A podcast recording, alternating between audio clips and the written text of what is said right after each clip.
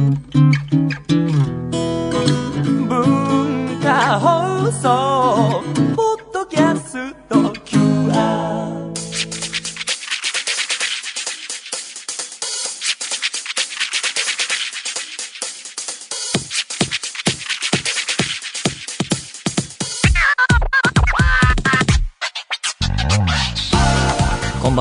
内山聖輝のワンクールパーソナリティの内山聖輝です、えー5月最初の放送になります。皆さんいかがお過ごしでしょうか、えー時期としてはやっぱりゴールデンウィークが、えーもう終わろうとしているような、えー皆さんは、え遊びに行かれたりなどしたのでしょうか？それこそ一般のというか普通に仕事している高校の同級生連中とかにねの LINE で聞いてみるとねいちご狩りに行っただとか温泉に行っただとか本当ベタにやっぱゴールデンウィーク彼氏彼女だったり友達とそういうとこ行ってるんだなろうなっていうのがねエピソード出てきてね。なんかそれ実感実感自分の方じゃないのなんて言うんでしょうね。なんかその友達を通して知ったというかねそういうことありましたけれども。まあ私の方はと言いますとさして、えーだからといって何かが変わるわけでもなく仕事しつつという感じで、えーなんでね日常生活においてはここで話せるような面白いこと何も起きてないわけで、えーどうしようかなと思ったんですけれどもあの最近いろいろいくつか本を読み終わったのでその本を紹介してちょっとお茶を濁そうかなと思うんですがあのまず一つ目はあの高橋良樹さんという方が書かれた「暗黒ディズニー入門」という本なんですがあの高橋良樹さんはあの最初はあの映画秘宝とかでお仕事されてるのを読んだり見たりして知ってでその後いろいろメディアでご自身が登場なさったり各種雑誌などにね文章を書かれていたりすると思いますけど今は。でこの本はさまざまなディズニー映画について、えー分析というか批評された本で僕が読んでて面白かったのはあのダンボのところですね。あのダンボ僕小さい頃見たことあるかなぐらいの印象であんまりいろいろ思うところもなかったんですがこの本の中のダンボについての部分を読んだら本当すごい見たくなって、えーすぐあの iTunes でレンタルして見たところやっぱこう面白いなというかあこれは名作だなというふうに思ったりして特にですねあのダンボという存在が何を表しているかっていうところのね、えー批評が巧みであのつまりダンボっていうのは他より、えー他の象より耳が大きく生まれてきてそれが、えー物語を動かしていくというかストーリー上キーになるわけですがあれが何を、表現しているのか。そしてそれがこうストーリーが進むにつれてどう機能というかそのストーリー上で、えどういう意味を持っていくのかっていうところがねすごい読み応えがあってで見てみるとあ確かにそうだなというふうに思ったりして大変こう本から映画で絵っていう意味で大変面白い体験させてもらいました。あのディズニークラシックス再発見したい人とかですね小さい頃見た記憶あるけどあまり覚えてないなっていう人がこの本読んでまた見直してみるとあの、まあ、すごいね面白い違った感想を抱くんじゃないのかと思って。まずはこの1冊おすすめなのと2冊目はオキテ・ポルシェさんが書かれた「男のヤバすぎバイト列伝」これ電子書籍で読んだんですけれどもこういう、なんていうんですかね、こういうジャンルというか、あの、の中では名名著と呼ばれていて、近年出た中では、なんていうか、で読んだんですけれども、面白かったですね。この本は、えー、沖手さんがあの若い、えー本当に学生時代の頃から、えーとかにやっていたさまざまなバイトの、えー話が書かれていて各種バイトやられていてそこでの人間関係だったり具体的なこう仕事の内容だったりっていうのが載ってるんですけれどもこれがねこのエピソードそして出てくる人物たち、えーその時に出会ったけれども今はもう全く縁のない人たちっていうのがもうタイトル通りやばすぎっていうのがねすごいそれが、えー内容を表していてもうそれは本当面白くて特にあの僕自身がバイトっていうのを経験したことがなくてそういう他の仕事をせずに今の道へっていうところだったのでそういう意味でも読み応えあったしとにかくそういう点とやばい話ちょっと読んでもらわないとっていう部分もあるんですけれどもやばいなっていうそういう面白さが好きな人はぜひ男のやばすぎバイト列伝とっても面白い本だと思うので読んでみてください。こんなところであの締めたいと思います。それでは内山昂輝のワンクールスタートです。それではお便りを紹介します。ラジオネーム、キキさん。東京都24歳の方、女性。内山さん、スタッフの皆さん、こんばんは。昨日友人とカタンというボードゲームで遊んでいる最中に、そういえば内山さんはカタンをやってみたのかなと思ったので投書してみました。以前この番組で少しだけカタンのことをお話しされており、その時はまだやったことがないとおっしゃっていましたね。その後の別の回で自身で企画したボードゲームをする集まりに体調を崩してしまい参加ができず残念だったとおっしゃっていました。その回を聞いていて、カタンをやる予定だったのかなと思ったことを覚えています。それ以降カタンをやってみましたか？私はボードゲームやカードゲームが大好きで、休みの前日には友人と集まり気がつくと夜が明けています。昨日はカタン以外にガイスター、ブロックス、アルゴで遊びました。また、カードゲームですと、ゴキブリポーカーやラブレターにハマっています。内山さんはご存知でしたでしょうか？どれもとっても楽しいので、もしご存知なければ調べてみてください。まだまだたくさんやったことのないゲームがあるので、少しずつ楽しんでいけたらなと思っています。内山さんおすすめのボードゲームやカードゲームがありましたら、ぜひ教えていただきたいです。長文失礼いたしました。これからも内山さんのラジオを楽しみにしております。えー、おすすめのっていうことですけど、なんか僕より全然、えー、たくさん詳しいなという印象で、あの、教えられるものはないんですけれども、カタンのことをお話しされており、えーまだやったことがない。これね、未だにやったことがないですね。カタンが何なのか全然わかんないです。で、ボードゲームをする集まりに、これも全然覚えてなくて、な、誰との集まりだったのかも、えー、ちょっと思い出せないですね。ただ、あの、近々で、あの、今回は、高校時代の同級生と集まってやろうっていう話が出ていて、これはね、なんとかいけそうなので、これ楽しみにしていてですね。なんか最近、なんか僕は違うんですけど、同じマンションに住んでいる人たちもいたりして、なんかね、あ、とある地域にね、なんかみんなが友達たちが集まってるって謎の現象が起きていて、えー、一方はルームシェアで、一方はなんか同性でみたいな話でね、なんかね、いろいろ集まってて面白いのそんなあたりでやるみたいな企画が持ち上がっていますが。で、あとは、えー、カタン以外にガイスター、ブロックス、アルゴ。ガイスターは多分持ってる気がしますね。二人対戦のやつかな。なんか家にあるような。ももう全然やってないですね。で、ゴキブリポーカーは知っていて、でもね、これ持ってるんですけどやったことがなくて、何年か前に結構頻繁にやってた時に、なんかその話を人づてに聞いたのか、声優の安本さんが、なんか人づてになんか持ってたやつくださって、それがね、家にあるんですが、まだ一回も機能してないですね。家にありますね。ラブレターは知らない。こんなところですかね。ただ、気がつくと夜が明けていますっていう感覚がね、すごいわかるっていうか、本当一つのゲームハマると、それが一通り盛り上がっているだけで、どんどん時間経っちゃうし、そこでいろんな友達たちの新たなキャラクターが見えてきたりして、あ、そして、なんか昔から知ってる人だと、あ、やっぱりこいつはここでこういう行動を取るやつだよな、みたいな、そのゲームの中で出てくる人間性みたいなものがね、えー、それが面白かったりして、で、じゃあ今度違うのやってみようかって言って、あの、ルールが飲み込めない段階から始まって、で、飲み込めてって、それがルルール、ゲームの最初に、なんでこんな、なんか、ルール上にこう、1、2ってあって、ただし、この時は何とかができないみたいな、最初飲み込みづらい部分が、あ、このゲーム、ここでこのルールが生きてくるのかみたいなのを、みんなが、場が実感した瞬間のあの盛り上がり方というか、このゲームの、が盛り上がると同時に、このゲーム、そしてルールよくできてんなっていうのをみんなで共有した感じが、楽しくて、それを繰り返してるうちにね、夜が明けているっていうのはすごいなんとなく、えー最近やってないですけど、わかりますね。僕もね、あの、今度楽しもうと思っております。えー、続いて、えーラジオネーム、メカマニさん、男性の方、えー、30代後半、えー内山さんこんばんは。僕はニュータイプに載っているキャラクターボイスカレンダー、毎月楽しく読んでますよ。以上、報告でした。短い。確かにあの、先週かな？あの、アニメ雑誌ニュータイプで、えー、まあ、連載というか、こう、毎月100文字ぐらい、あの、チョコマが、書いてるけど誰も読んでないみたいな話をしたところこんなメールが。そしてもう一つ、ラジオネーム K さん、埼玉県の方。えー、シャープ173、あ、先週ですね、拝聴させていただきました。内山さんのファンになって6年、ニュータイプのキャラクターボイスカレンダーのコーナーを毎月楽しみに読ませていただいております。すごい。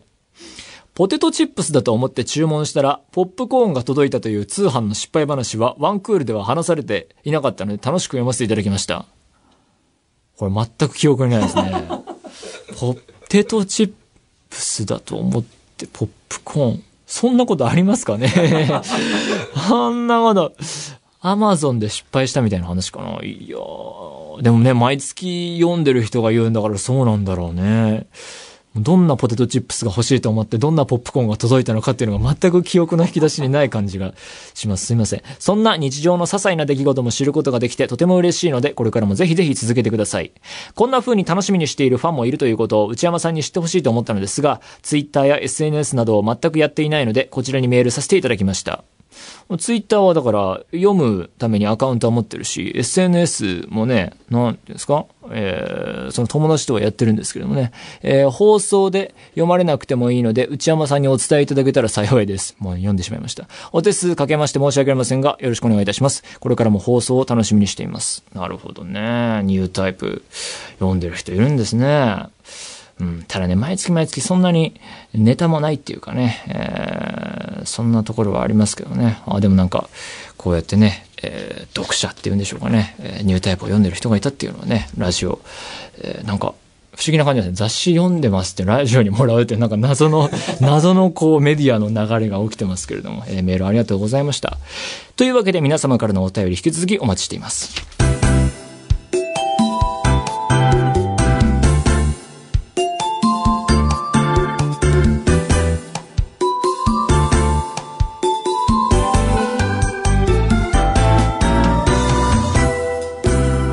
内山幸喜のワンクール。内山幸喜のワンクール。続いてはこちらのコーナーです。お悩みプロファイル。皆様の抱えている悩みをなるべく詳しく書いて送っていただき、えーそれを私内山が分析させていただくコーナーでございます。それではメール読んで参りましょう。ラジオネーム、アミさん。内山さん、スタッフの皆さんこんばんは。初めて送らせていただきます。私は春から高校生になる中学3年生の女子です。お恥ずかしい話なのですが、私は注射が大の苦手です。この間病院で注射を打たれたのですが、騒ぎすぎてお母さんや周りの患者さんに笑われてしまうほどです。注射から意識をそらすためにはどうすればよいでしょうか？どうしたら注射から意識をそらせるか分析よろしくお願いします。気温の変化が激しいですが、お体に気をつけてこれからも頑張ってください。応援してます。なるほど、中学3年生の方。そうですね。まあ僕もね、中学3年生からだいぶ時が経ち、27歳まで来ましたけれども、注射はね、確かに好きではないですね。あの、血液取る時のね、あの、肘の、えー裏っていうんでしょうかね。あのあたりにするやつは、しかも、ワクチンと違って刺して、えー、で、こう、作業して、あの、なんていうか、血液取る、あの、容器をつけてみたいな、あの時の、結構、まだかな、まだかなっていうのはね、確かに、お気持ち、わかりますけれどもね。えーまあ、この、この間病院で注射を打たれたっていうのがどっちかわかりませんが、えー注射から意識をそらすためには、だからこの痛みを減らすっていうことではないですね。これは意識をそらすっていうことだから。まあ、どうすればいい？一つパッと思ったのは、まあこれ、ちょっと可能かどうかっていうのはわかりませんが、こう、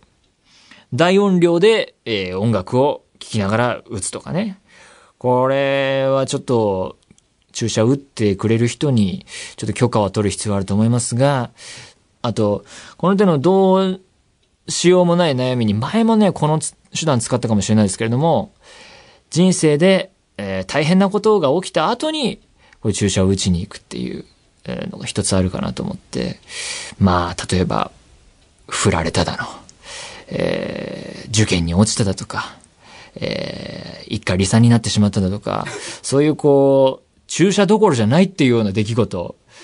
が起きた時に、あ、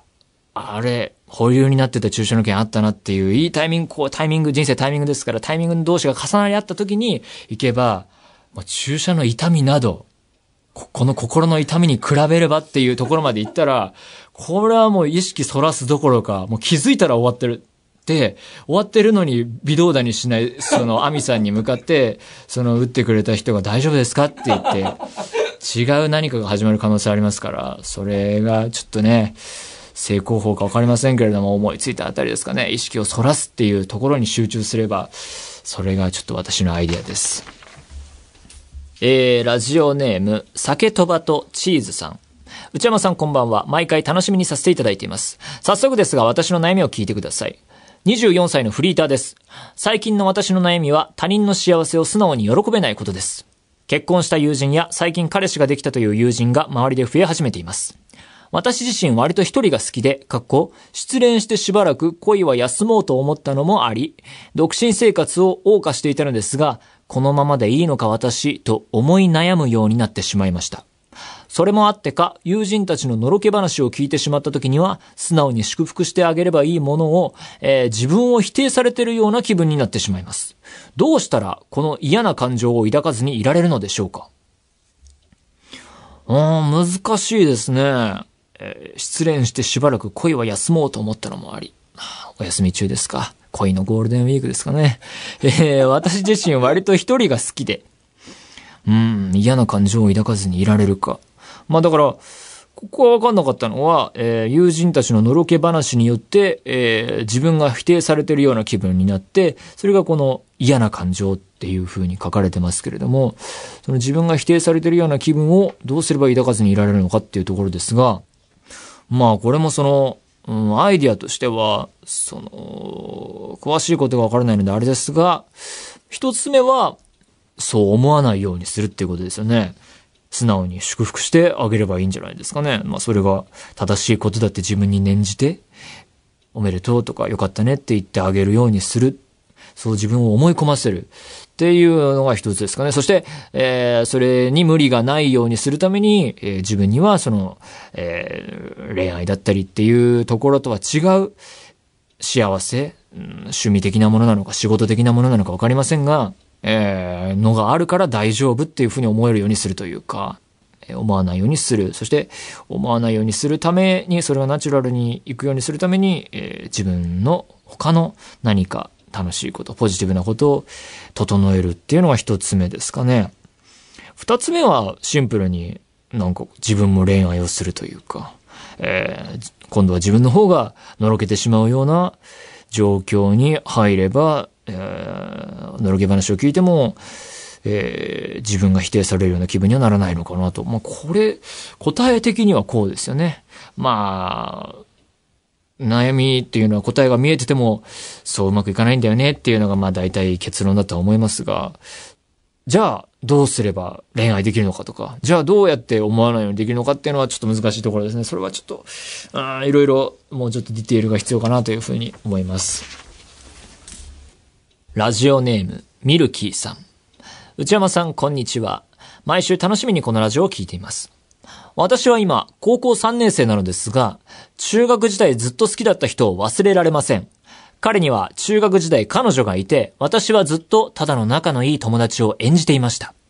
卒業式の前日、進学先が別で、もう会う機会がほとんどなくなってしまうので、せめて気持ちだけでもと思い、振られるのは承知の上で告白をしました。もちろん、結果は惨敗。そんな告白から2年ほど経ちましたが、未だに彼のことが忘れられません。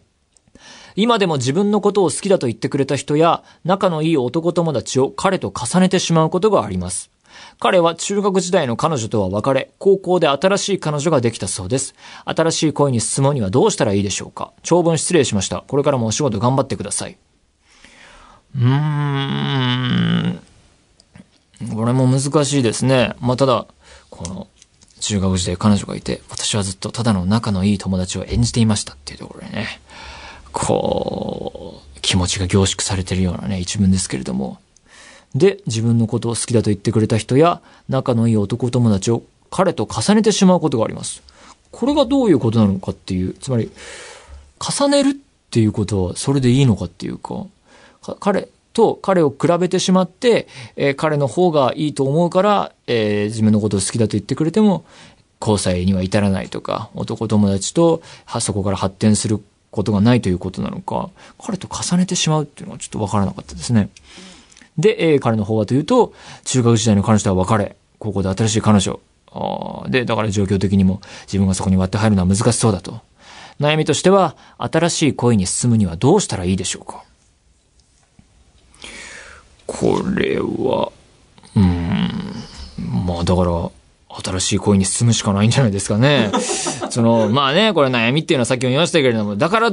それは分かってるんだと。で、どうすればいいのかって話なのかもしれないですけど、なんて言うんだろうな、冷徹な視点から言えば、まあ恋に進むしかないんでしょうね。まあだから、どうやって恋に進むかっていう点で、まあ、出会いをね、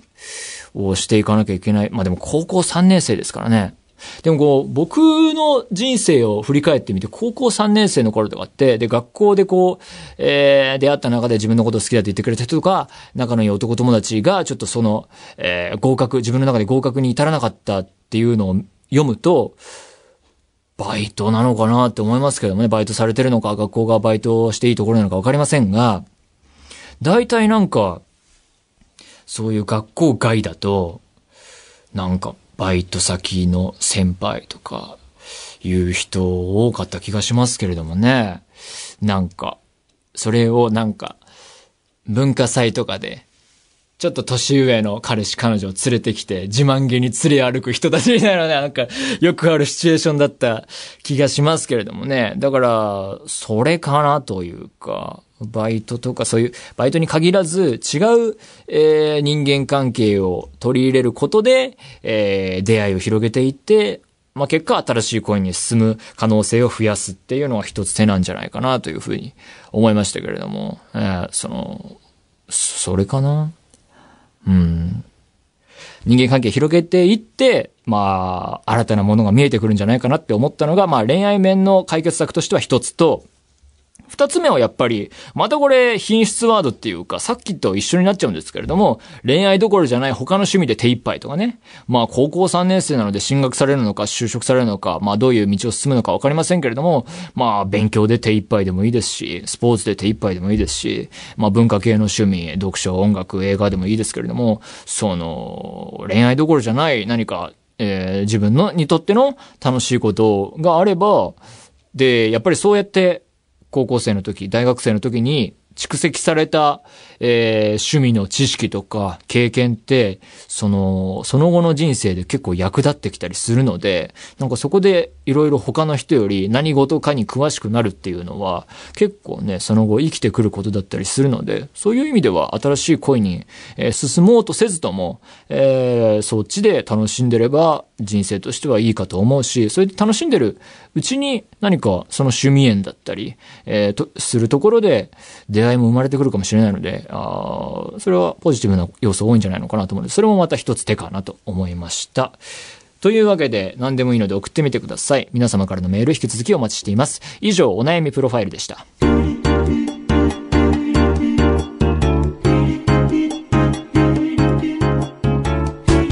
内山幸喜のワンクール。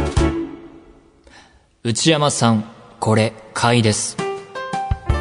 えーこのコーナーは買い物不詳な私内山の財布をこじ開けられるような買いな商品をリスナーの皆様にお勧めしていただいて私がこう買うのかどうか検討するコーナーでございます。早速紹介してまいりましょう。ラジオネーム K さん埼玉県女性の方。内山さんこんにちは。最近購入したもので内山さんにお勧めしたい商品がありましたので紹介させていただきます。その商品はニトリさんの滑りにくいアーチ型ハンガーです。残念ハンガー最近買いました。あの、まあ、まだメール途中だ。えーホームページのね、アドレス載せていただいて、普段洗濯物を干したり、クローゼットにしまう際にハンガーを使用すると思いますが、トップスの肩の部分に跡がついてしまった経験はないでしょうか？おー、なるほどね。ニットとか？かなえーこちらの商品は肩の部分が通常のハンガーより滑らかになっているため、跡がつきにくく、また滑り止めがついているので、衣服がずれ落ちることを防いでくれます。とても便利な商品なので、ぜひご検討いただければと思います。これが写真ですか？全くね、ニトリじゃない、こういうハンガーをもうね、買って家にあるので、残、でも逆にこう、だから欲しいゾーンではあったんですけれども、ニトリじゃないやつね、あの、僕が、えー読んでいる、その、プロじゃないんだけれども、ファッションのことについてすごい書いているブログがあって、そこでお勧めされていた、この手の滑りにくいアーチ型のハンガーをね、えー、アマゾンで買ったところなので、残念ながら見送らせていただきたいと思います。というわけで、このような形で引き続き、買い物不詳な私内山の財布をこじ開けられるような買いな商品を教えてください。以上、内山さん、これ買いですでした。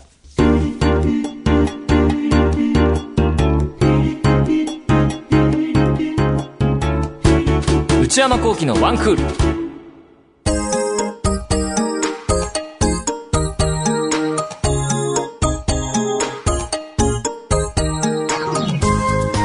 内山幸喜のワンクール、そろそろお別れのお時間です。えー今日はね、コーナーいろいろやらせやらせてもらいましたが、いかがでしたでしょうか？まあ、ゴールデンウィーク、終わってまた日常へっていうところなので、5月病なんていう言葉もありますが、そういう時期かもしれないのでね、えーその手のやつもあったらね、お悩みプロファイルまた送っていただければと思いますけれども。番組では引き続き皆様からのメールをお待ちしています。現在募集中のコーナーはオープニングトーク用のトークテーマを提案していただく内山さん、これで1分お願いします。買い物不詳な私内山の財布をこじ開けられるような買いな商品をお勧めしていただく内山さん、これ買いです。今抱えている悩みをなるべく詳しく教えていただくお悩みプロファイル。皆さんのブルーな思い出をポエムにしていただくブルーポエム。そして皆さんの身の回りにいるマイペースすぎる人を報告していただく内山さん打ち上げ来ないってよ。他にも最新の流行を少しだけ覗いてみるトレンドハッシュタグ。私が最近見た映画についてただひたすら語るムビログ。これらのコーナーで取り上げてほしい商品や作品なども募集中です。すべてのメールはこちらのアドレスへお願いいたします。one.joqr.net one.joqr.net 番組公式ツイッターアカウントは、アットマーク、one, アンダーバー、joqr です。こちらもぜひチェックしてみてください。えポッドキャストも配信中です。更新時間は毎週火曜日のお昼12時予定です。また、インターネットラジオ、超 A&G プラスでも毎週水曜23時から再放送しています。それではまた来週、さようなら。